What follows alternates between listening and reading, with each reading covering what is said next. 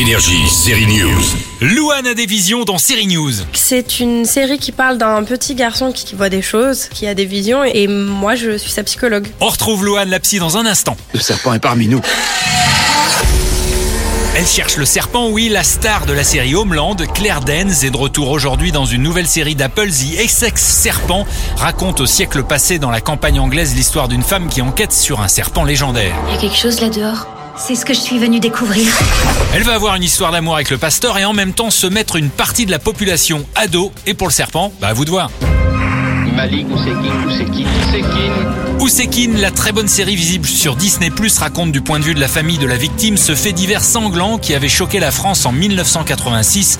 La série montre comment la direction de la police, sous l'impulsion du ministre Charles Pasqua, va cacher les faits. C'est édifiant. Et enfin, sur TF1, Louane en psychologue tente d'avoir des informations d'un petit bonhomme qui a des visions. Le jeune garçon pourrait aider la gendarmerie à dénicher un tueur en série. Le casting de Vision est top, le mystère aussi tient la route jusqu'au dernier épisode.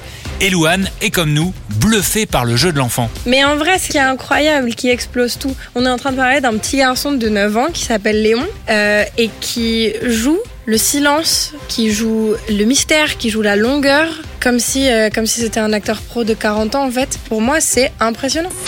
Vision, Ousekine et The Essex Serpent, trois nouvelles séries à découvrir. Énergie, série News.